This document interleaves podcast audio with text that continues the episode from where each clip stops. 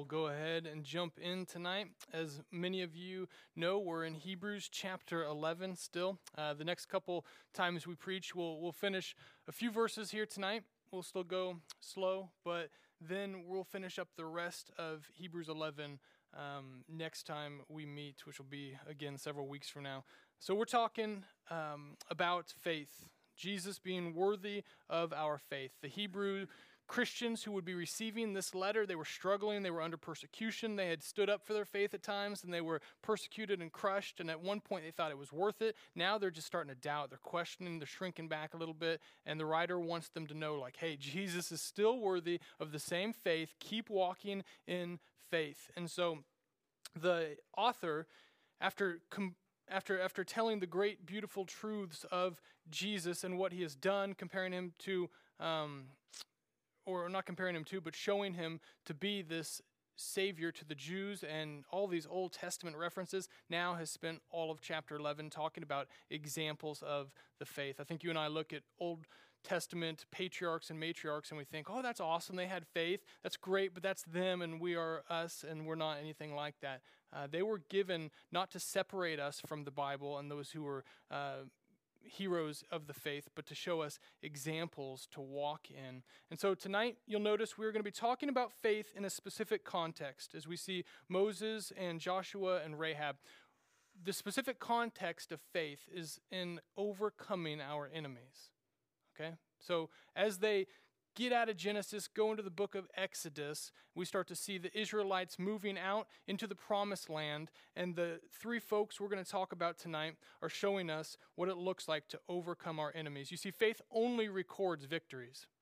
It only records victories. The unbelief of the Israelites led to a whole bunch of issues, a whole bunch of mistakes and sin and, consequences. And the author knows all that, just like you and I, when we read the Old Testament, we're like, man, the Israelites were goofy. They were complaining. They had all kinds of issues. We're not talking about that. Even in these same stories we're talking about tonight, there's a million things they did wrong. But the author says, I just want to talk about their faith and the victories that come. We have a hard time, I think. Uh, understanding as Christians, like, should we have enemies? Like, wh- who, who are our enemies? What does that look like for Christians? And, and you think it might be obvious. Yeah, we shouldn't have enemies, right? You'd think that would be obvious. But if you look at 30,000 foot view of all of Scripture, it gets a little complicated. I mean, look back in the Old Testament. Some of you, you know, if you read through Psalms, there's different literary genres in the Psalms, and one of them is what we call imprecatory Psalms. Now, you might not know what I'm talking about when I say imprecatory, but if you're reading them, you know something's a little bit weird. Like King David, he might be holed up somewhere, and he's writing the psalm, and it's a prayer to God, and it's like, man, you know, deliver me. And then he gets into crazy stuff like, crush my enemies, destroy them. Like all this, like, it sounds hateful. And you read that in the Psalms, you're like, this shouldn't be in the Bible. This is weird. Like David's, he's calling for God to crush his enemies. And we're like, how do we reconcile that with something like New Testament now? Matthew chapter 5, the Beatitudes, the Sermon of the Mount. You see Jesus say, You've heard it said to hate your enemies, but I say love them and pray for those who persecute you. So, does the Bible contradict itself? This is a perfect example of progressive revelation, as God has shown us. There were enemies of uh, the Israelite people, there were enemies on earth, but as we find ourselves now in the New Testament, in the New Covenant, we see that the enemy we have is of a spiritual kind. In Ephesians 6, we talk about the armor of God. So, we don't have enemies in the sense that, like that coworker who is mean to you and they don't uh, follow Jesus like you follow him, or they might even mock you or whatever. Like, there's, there's enemies of God, in which Ephesians 2 says we were all a part of that prior to placing our faith in Christ. But for Christians, the only real enemies we're going to have is spiritual. So the devil and demonic forces, and we know as Christians that we proclaim what Jesus did on the cross when he crushed the head of the serpent. We know that we don't have to fear the enemy but the enemy is still the enemy. And as long as sin is on earth until the end times come, Jesus says, hey, we're going to end this thing, it's done. We proclaim the victory of the cross. Not because we need another victory now, like the victory's been won, but the devil's still going to be lying and tricking and deceiving people into not living in the reality of what happened 2,000 years ago with that death and resurrection. So that's our war. That's the battle that rages. That's the enemy is taking people who know the truth and saying, maybe it's not that great. Maybe it's not really true. So the devil, just like the Lord, the devil has a plan for you to keep you stagnant, to keep you quiet, to make you uh, hate the faith as if it's just religion but not a relationship. Like the devil is going to want you to be quiet. He's going to want you to not share this gospel. He doesn't want God's will fulfilled in your life. And, and so that's what he is bent on doing. So tonight we want to see that Jesus is worthy of our faith, that what he did 2,000 years ago is all that we need, that the war has been won, and even though the enemy's trying to trick us into saying it hadn't, we can remind him that it has. So we're going to see how these folks in the Exodus and what they did in leaving Egypt resembles our lives as we leave our old life and we come into this new life that we have in Christ. So we're going to be in chapter 11 again uh, and verse 28 through 31. We will cover four verses tonight. Hebrews chapter 11, verse 28 says, And by faith he kept the Passover and sprinkled the blood, so that the destroyer of the firstborn might not touch them. Okay, first thing we see is that faith brings us out faith brings us out. So here, here's the context of what's happening for the Israelites. Many of you, you know the Passover. You've heard of the Passover. This wasn't just something God said, do because I want you to have a celebration. This was something that came and it was birthed out of events in history that changed everything. As they were in Egypt for 400 years as slaves, the Israelite people, man, God is going to set them free. And so he's had all these plagues. Remember, one, two, three, four, five. There's frogs. There's all kinds of stuff going on with these plagues. And number 10, God says, all right, here it is, the big humdinger. I'm going to have I'm going to have something crazy happen in the land. I'm going to kill the firstborn. I'm going to kill them. Every family. And Israelites, that goes for you too if you don't do something about it. And so this is this is as bad as it gets. He had hardened the heart of the Pharaoh for a long time, and he knows like this is this is what I'm going to do to get Egypt to say, Israel, get out of here, just go. We let you go. This is how God's going to deliver them. So he has he has the Israelite people. He tells Moses, "Hey, I want you to I want you to slaughter uh, a lamb. It's gonna be like a year old, and it's for each family. And if you don't have many people in your family, then, then get your neighbors around. And when they have so many people, then you're gonna you're gonna slaughter this lamb, and you're gonna eat this lamb. You're gonna cook it in a specific way, but you're gonna eat it with all your clothes on, even though it's late at night, because you're gonna get ready to go, and you're gonna have unleavened bread and all this kind of stuff. And oh, by the way, I want you to take some of the blood from that lamb, and I want you to put on your doorpost.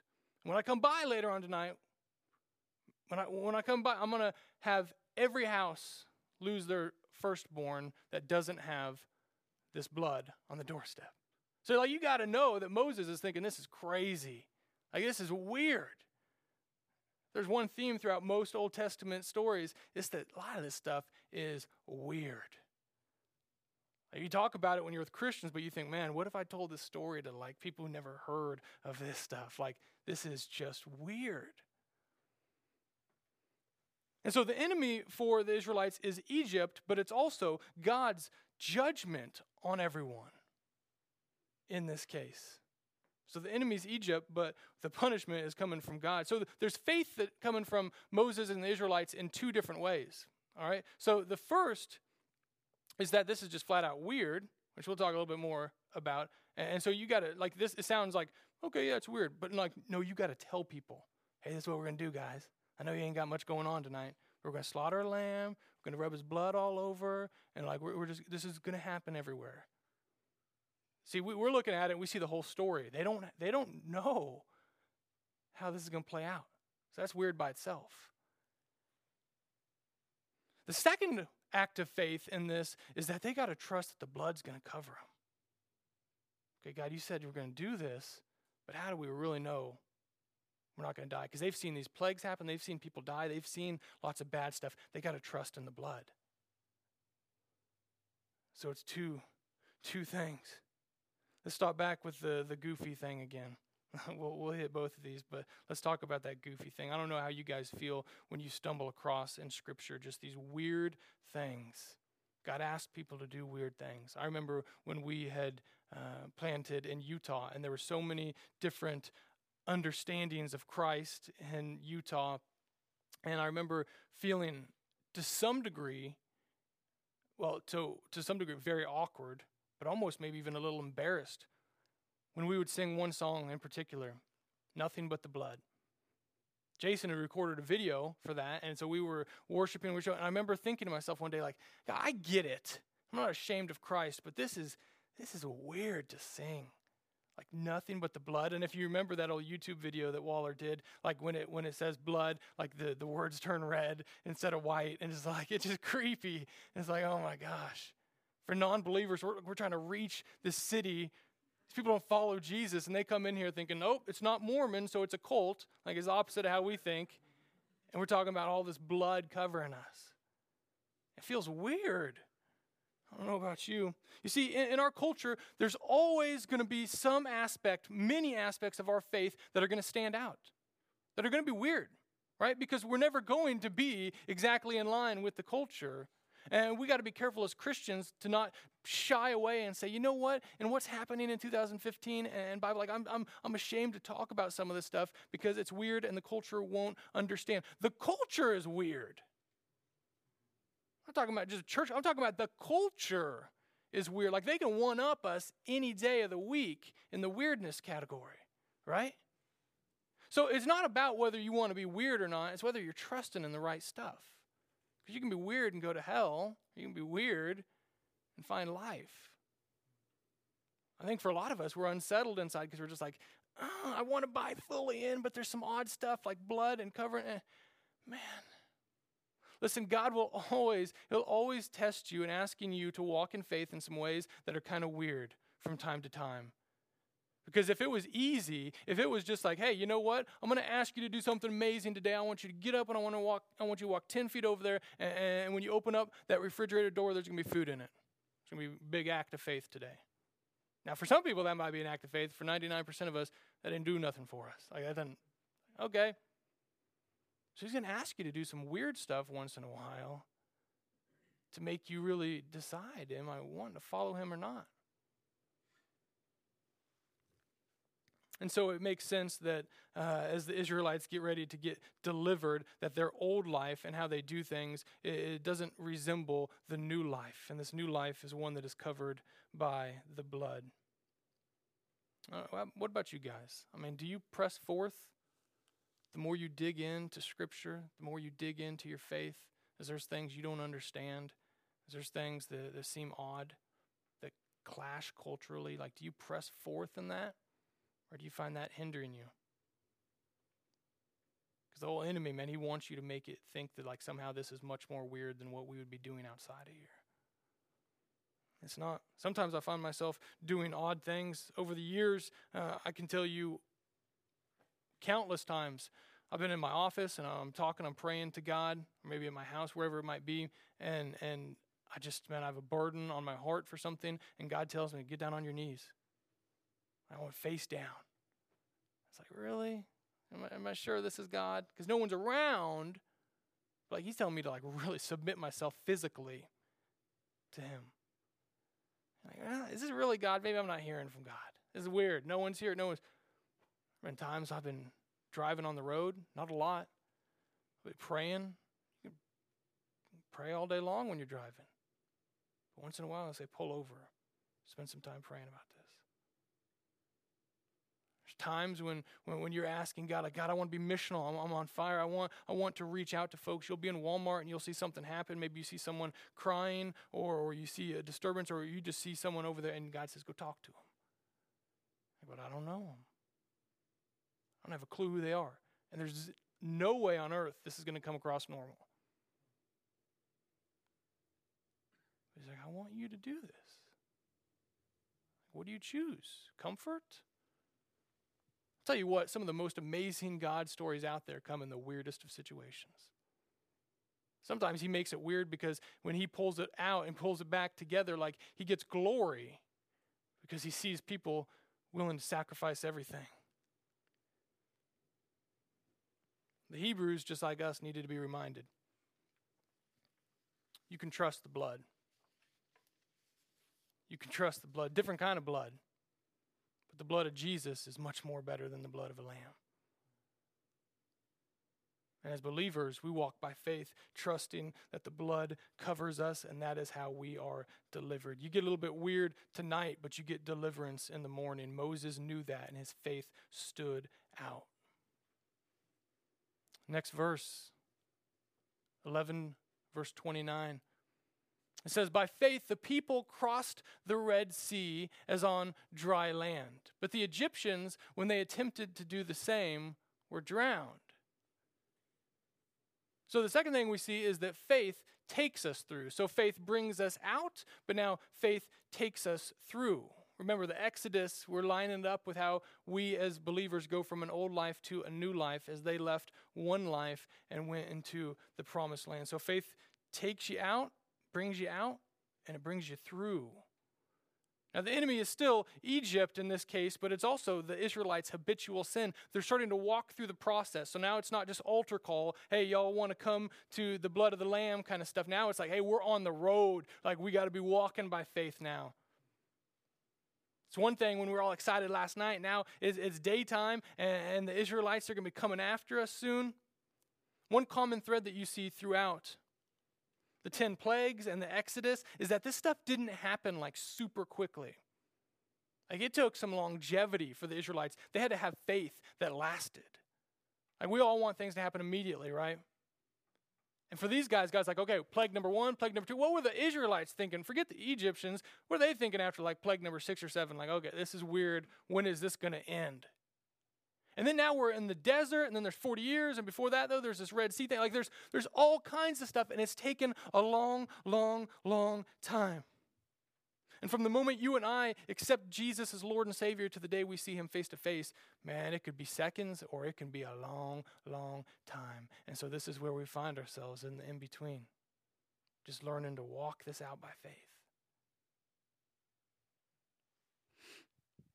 There's roadblocks all over the place. I don't know about you, but with um, just being a parent with Silas, Tara and I, Tara's much better at this than I am, but it seems like you're always having to decide constantly, constantly how to parent, how to teach, how to train, and you go left sometimes, you go right sometimes, but you, you feel like there's usually a good way to do this. You just don't know of it yet. And once in a while, though, it feels a little bit hopeless. Like you're like, you know, I've analyzed every option, I've prayed about it. I don't know what to do right now. And for two year old, like you would think we would pretty much have it under control, but he, he, he he's an interesting little fella. Last night, he he was talking. He loves right now to rhyme. He's always rhyming. Like I mean, just like cracker jacker backer. Like he just constantly, whatever the word is, he just rhyming. He just walks around the house and he rhymes. So like he, he loves to rhyme. And one thing we've noticed is we, we, we hopefully you know, but we don't do a bunch of cussing around the house. So he should know certain words, but when he rhymes, he just happens to stumble across a variety of words that would not otherwise be used in our household. And some of them are like really nasty. Like they're nasty, nasty, and they're really nasty.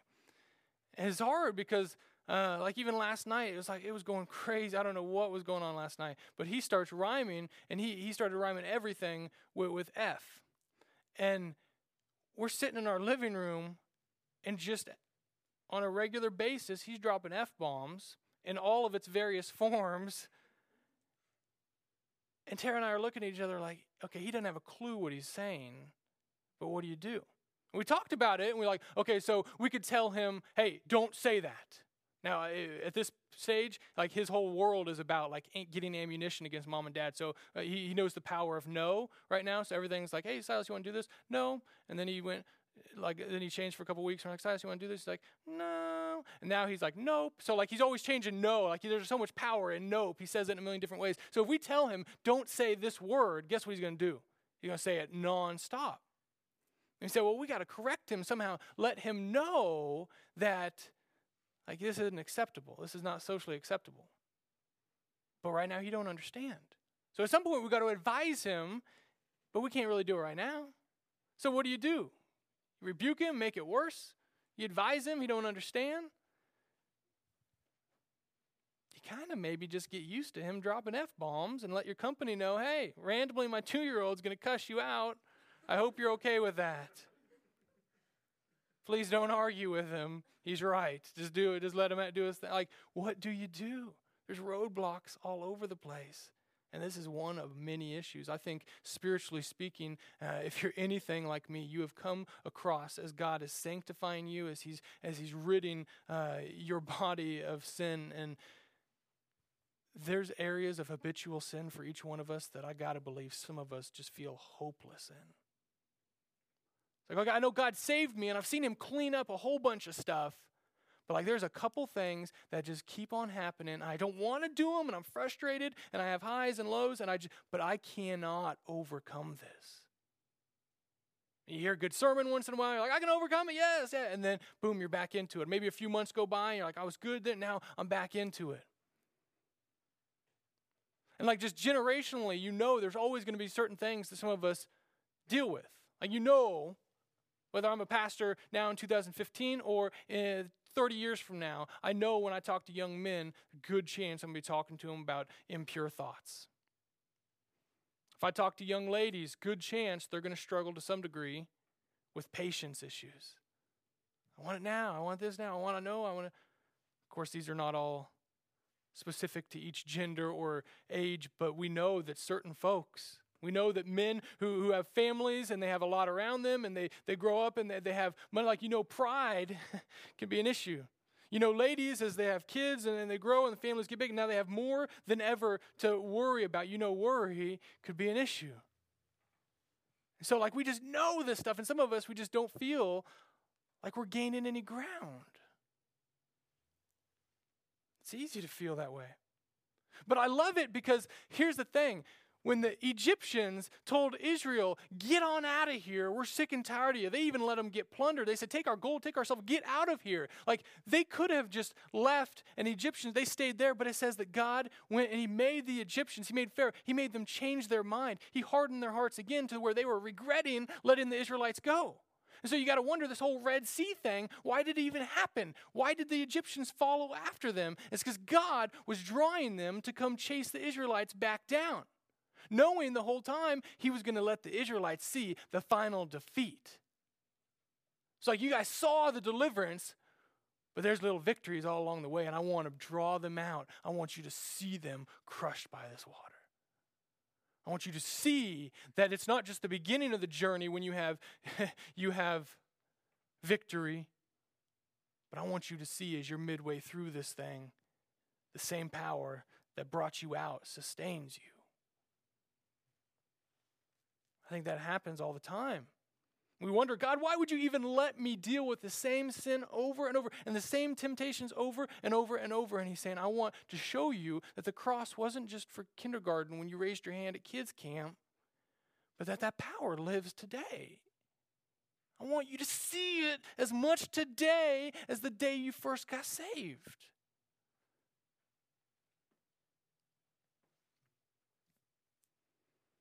I mean, you got to think as they come up to the Red Sea and this thing, uh, these waters part. You, you think, well, yeah, it'd be easy to walk right through. Listen, waters part. This is a big, large body of water. I got to imagine there's. Uh, it says there was at least six hundred thousand men, and then you got women, children. So probably over a million people. They got all this cattle. They got all the stuff they plundered. The livestock. It's probably kind of muddy, and they don't know if the water's going to come back down. Like I doubt it was just super easy. Like they were still thinking to themselves, "This is crazy."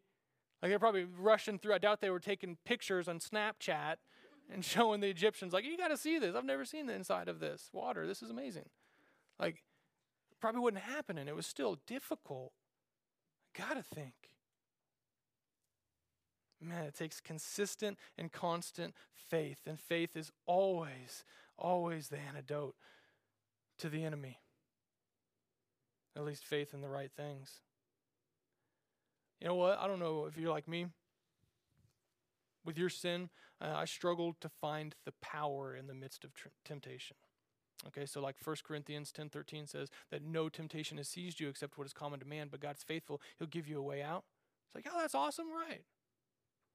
Many of us take that verse and we think, "Oh, God will never give us more than we can handle," and that's not true. He always does because he wants you to depend on him, not yourself. But he does say you won't be tempted beyond what you can bear. And the temptation in and of itself isn't the sin, it's the response and falling into the temptation. So I still struggle though when I'm in the middle of something I know I'm about to act wrong, I'm about to choose the wrong thing, and I'm thinking to myself, God, where is your power? Where is the way out? Young men, you know what it's like when it's 11 o'clock on a Friday night and the internet is there and the computer is there and there's no one around, and you're thinking, what's my way out now? Ladies, you know what it's like when you're sitting at work and the same coworker wants to gossip, and you're like, I've prayed about this. I don't want to gossip. I don't want to go through this again. But there it is and you're about to jump in and you're even listening to her speak and you're like, I normally respond with more gossip, but I, I don't want to. But where's the way out? Everyone just left the break room. Now it's like the conversation is going to continue even longer. Where's the way out? How do I stop this? Man, I love it. One of my favorite verses now used to be Still is, but it has different context. Exodus 14 14, I'm just going to briefly say this, but this is the middle of the Red Sea, the parting uh, of the Red Sea deal. So this is the same story back in Exodus that we're talking about in this verse. And it says, in the midst of this, okay, sea is going to part soon. It says, Exodus 14 14, the Lord, this is God talking to Moses, the Lord will fight for you, and you have only to be silent. The Lord will fight for you, but you have only to be silent. I hung on that for years in the midst of temptation. And I thought, yeah, like I just got to sit still. Like I just got to I got to be silent. Like I, God's going to do the fighting, right? And that's true, but the problem is I stopped reading. I stopped reading. Because the very next verse, God says in verse 15, He says, The Lord said to Moses, Why do you cry to me? Tell the people of Israel to go forward. Tell them to go forward. You see, so many of us in the midst of temptation, in the midst of trying to live out our faith, we struggle because we're like, God, where's the power? Where's the rescue? It's true. He saved you, He rescued you. And some of us, we get our eyes so much focused on a rescue that's already happened, but we need it to happen in this moment that we forget the power comes in taking the steps of faith.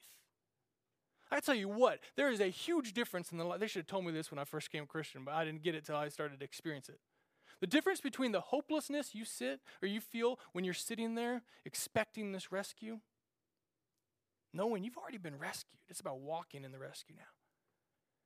The hopelessness between that and the empowerment of what happens when you start to walk on out of that temptation. I didn't know what it would be like. But until you get in the midst of it and you start to experience it, you're like, man, where was the power? The power is in the faith and taking the steps of faith. And that's where God says, all right, I don't want people who are going to just sit on the pews and say, I need you. Where are you? Why aren't you helping me? Now, God is still a gracious God and He'll respond to you. Like, He ain't going to leave you. But the power comes when He sees a group of people saying, all right, start walking out trusting there's a way even if i don't see the way right now and boom i'm telling you what your spirit is rejuvenated your hope all of a sudden comes back and you're thinking wow i didn't know it was 11 o'clock at night instead of just sitting here saying well i'm going to uh, struggle with my thoughts to do something stupid maybe i need to jump in the car and start driving somewhere all of a sudden i start feeling a little more power I start feeling power when I'm sitting at work and they're gossiping. I don't know what to do, and I finally say, "You know what? Let's let's talk about something else." Until those words came out of my mouth, I didn't feel any power. Now I feel empowered like crazy. The Israelites had to walk to the water to see the water part. The faith wasn't, we're back in Egypt. Hey, we're going to need the waters to part pretty soon. If we could put in a request order. No, God's saying, I'm going to do it when you come up to it. But you got to come up to it. Man, I feel like I'm preaching now. Look at this. It's all rhyming. This is good. I'm preaching to myself. And you and I, knowing that Jesus has already won the war, every battle you fight today, he won the war on the cross. When we walk in that truth and we choose it over ourselves, we choose it over the. Walking in that faith proclaims over and over and over the victory. Just like the Lord's Supper. What does it say about the Lord's Supper? It says we are proclaiming the resurrection until the Lord's return. We're proclaiming it. Verse 30. Now we move into Joshua. It says, By faith, the walls of Jericho fell down after they had been encircled for seven days. All right, next thing we see is faith takes us in. So faith brings us out, saves us from an old life. Faith helps us to go through, it's going to help you to walk in this. Now, faith, it takes you in so you, you can live this new life. So here's the deal God switched leaders now. Now we're talking about Joshua. All kinds of awesome miracles happened with Moses, but Moses didn't go into the promised land. So he switches leaders. And they know that Jericho, by earthly standards, is not going to be conquered. Okay? You got the Red Sea on one side, you've got mountains on the other. Like it just was not an easy place to get around. And God's saying, I want you to walk all around this thing. So now Joshua and the Israelites need miracles like Moses and the Israelites. Tell you what, I'm going to take just, a, I'm gonna park on this for a second because I think it needs to be said. Uh, so often in the church, we think that if God switches leaders for whatever reason, somebody dies, somebody moves away, we're dealing with transition, obviously, here. We're walking through it. That the assumption is that if that person had gifts and talents and was edifying the church, building up the church, that whatever God does in replace of that just ain't going to be as good. And at best, what we can hope for is to keep the status quo. Well, I just hope the new guy's as good as the old guy. I just hope a whole bunch of people don't leave the church. Well, I just hope that, and, and I just hear that. Now, Crosspoint, by the grace of God, is able to deal with change um, well because it's just built into the culture. And so I'm thankful to be a part of this. It's been, it's been awesome to see how people handle uh, a loved one moving on. But it is a little bit hard to take when the expectation is status quo.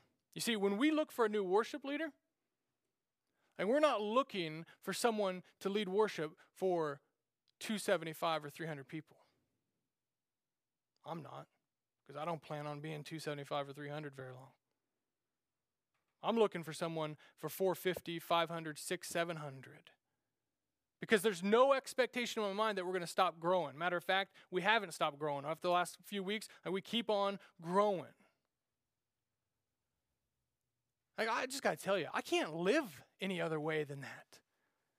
That God's power, that His purpose, that it's going to slow down or stop regardless of anything that happens here in, in our midst. I'll be honest, man. I, I when we had the different church plants and I prayed for vision and I felt like God had given us vision, we were casting vision, we were seeing it come to fruition, like beautiful things were happening. I'll tell you what, even though taking on this position a year ago required a lot more responsibility, getting to know a lot of people. I mean, just you would think just on paper that man, I would be overwhelmed. For the first six months I was here, I've never been more bored in ministry. It wasn't that I wasn't bought into Crosspoint's vision. I want to see 10% of the city saved. That means we trust the other churches to take the 90%. But it just wasn't it wasn't quite the same as when God places it on your heart and you're casting it. And I came, and, and, you walk through a transition for a larger church, and it's kind of keeping the status quo, like, hey, don't ruffle too many feathers. Just you know, let's just keep things moving in the right direction. Now, I didn't have anyone tell me that, but that's what you just kind of assume. But I'll tell you what, lately, these last few months, man, I haven't been on fire like this in a long time.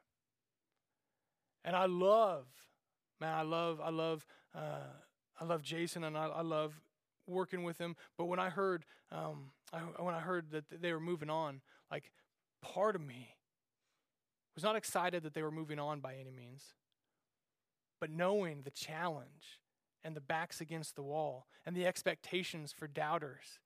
Like I knew, man, this is an opportunity for God to get glory in a way. Because it's easy if you say, well, you know what, we got amazing preaching, we got amazing this, we got amazing that. The world can easily say, well, that's why a church would grow. And so, like, what happens when things keep happening supernaturally when those with lots of talent aren't, aren't there anymore? And I, I, we still have tons of talent, but still. And I just saw that as an opportunity. I thought, man, this is going to be good. This is going to be so good. And so, on one hand, it's like, well, we got to walk through this transition, but I know God has designed me that, like, God's word is still going to be God's word. The gospel is still the gospel. There's still a harvest field that is huge, and people are going to get saved. And, like, man, we're looking at other buildings. We're looking at how can we how can we house a thousand or fifteen hundred? If we're going to get to five thousand people, if that's the vision, at least right now, man, we, let's let's work towards that. So on one hand, I'm saying, hey, let's let, let, let's do make sure that we have a healthy transition. On the other hand, I'm not preparing to just hang out and sit where we are. We're talking about things that are going to take huge leaps of faith. It require people to have tons of faith. Like I look at it on paper, the numbers, I'm like, nope, it ain't gonna happen. It ain't even close. It ain't even close but I get pumped because I'm like, this is what it's all about. Because when people have to make big steps of faith, God is glorified and shown in amazing ways as we point to Him. That pumps me up. Joshua got to be thinking, yeah, I'm not Moses, but I'm the one leading them in the promised land. God chose me for a reason. And this Jericho thing seems silly, but we're going to walk around for six days. We're going to blow our trumpets. We're going to do our thing. And we're going to trust, just because God said Jericho is yours, we're going to trust that the walls are going to fall in. You got to trust that. Notice how this uh, it says that the walls fell down by faith. Again, it wasn't naturally just going to happen. It wasn't like, hey, hey, I just want to let you guys know that the walls are going to fall in on seven days. You might want to make sure you're around so you can plunder the city. Like, no, it's when you walk by faith that's what's going to happen. That's what's going to happen.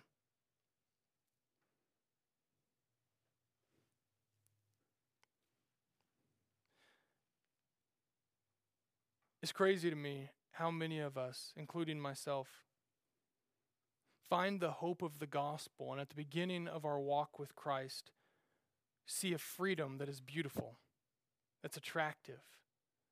And for a short while, oftentimes we, we don't feel the same guilt and shame that we did as a non believer. Like we knew we were doing what we shouldn't be doing, but now, like, man, we find freedom in Christ because we're reminded of the cross and we're reminded of the gospel over and over. But something happens in so many of our minds. We start playing mind games with each other. It's just, it becomes a cultural thing. In that we all start to view what good looks like in the faith. And as we all fall short of it, some of us start to feel more miserable as believers than we ever did as non believers. I don't know if you've ever felt that. Jericho is a reminder that the walls will fall in, the chains will fall off, and that the God who saves us is the God who sustains us. And that if He's going to call you out of an old life into a new life, He's going to empower you to walk in this new life. And he didn't bring you out here so that you can see the promised land but not walk in it. He's going to walk you around those chains until they fall off.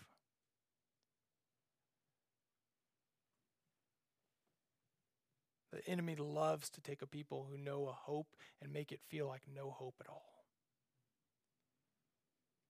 But He ain't the one who tells us how it works because we got the Word.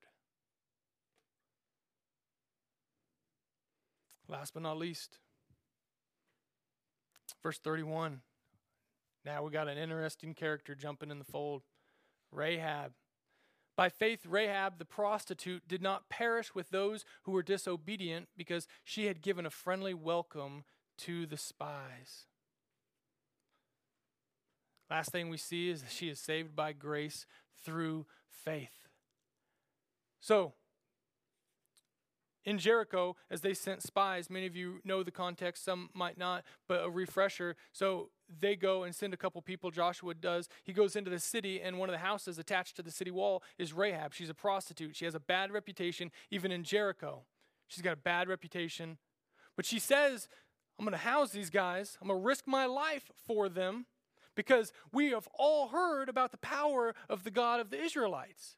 And he tells the spies, she tells the spies, our hearts will melt. like we are scared to death of your God. Just promise me, like I'm going to house you. They're going to come talk to me. They did. I'm going to tell them, hey, uh, I don't know nothing about it. You guys are going to be on the roof. Like I'm going to risk my life for you. Just save me and my family. As the gal, on one hand, she has nothing to lose with her reputation. On the other hand, she has her life to lose and her family's. I'll tell you what, I can't tell you how many times people in the midst of habitual sin feel like, what's the point? Like, what's the point of repentance? I've tried this for so long. What's the point in turning back now? What's the point in this? Rahab knows her sin internally, but her sin is also exposed to the community. They know her reputation. They know she's a prostitute. They know she's not living right. But man, the way God uses her, Rahab tells every single one of us who have asked ourselves, What's the point? What's the point? She gives no excuses to those who say, Man, I'm too far from God. God can't use me. God can't save me. God doesn't want nothing to do with me. Because not only does Rahab show this faith and, and, is saved, but she then has a baby boy named Boaz. And if you guys remember the story, the line goes down to where a little baby boy named Jesus is born 1,500 years later. So, a prostitute who's destined to die in her sin goes from that to I'm not only saved and part of the family of God and adopted into the Israelite family, but through my line is going to be the Savior of the world. Tell you what, that's a change in direction. Nobody got no. You don't. You can't one up her. You can't say I've done too much. You can't use me. Thank God she continued on though. When all her people are marked for death, and God's grace says, "I'm going. You had faith. I'm going to pluck you out, and I'm going to save you." God does the same thing to us today. You see, everybody, every one of us has the same opportunity for redemption. I'm sure that Jericho had some good people. I'm sure they had wise leaders. I'm sure they had great guys of war. Men, it said that they were men of valor in there, like they were warriors in there, mighty men. They had good people that, if from like just from the outside, we'd say, God, if you're going to save some, like you could save some of these dudes and, and bring them into the army. Like you could, you could build things up. They had all kinds of wise people in Jericho. He says, No, I'm taking the prostitute. Earthly standards, I'd take a whole bunch of these other boys. My standards, which is I'll take anyone who submits to me, who trusts me, I'll take the prostitute. I guess Jesus. That's why it's hard for wealthy and rich people to enter the kingdom. It's because they know what they look like on earth and they assume God views them the same as everyone else and those on earth who know they're not viewed well in light of those in their community, but I'm going to trust God views me differently than what I look like to those around me. God says, Yeah, I'll take them any day of the week. Any day of the week.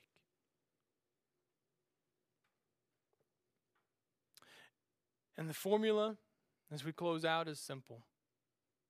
She saw God for who He is, she saw His power, she saw His nature, and she was humbled, and she was drawn, and she repented. And she believed. And it led to action. You and I, we get so caught up. Do I have a lot of faith? Do I have a little bit of faith? Do I have as much faith today as I did back then? Am I backtracking? What does it look like for me to walk in faith? Get so caught up, you'll talk yourself out of walking by faith all the time. But the beauty of the cross is, again, I've said this many times and I'll say it again, is we all, no matter what's going on in your world, tonight, right now, have the same opportunity to trust Him more than ourselves. Same opportunity to say, you know what? I know the world says go this way, I'm going to choose you. I'm going to choose you, God. You know what? I feel like junk. I feel like guilt and shame and all kinds of stuff, and I feel horrible inside, but I'm going to trust the gospel of Jesus and his perfection, even in the light of my imperfection. I'm going to trust his sacrifice, even though I feel like I'm making myself take the pain of my mistakes. I'm going to trust his sacrifice. I'm going to walk in victory, not because I feel victorious today, but because I know he is victorious and he's the one I follow, not myself or my feelings today. We all got that opportunity every day. You don't have to overthink the faith. You just got to believe and you got to walk.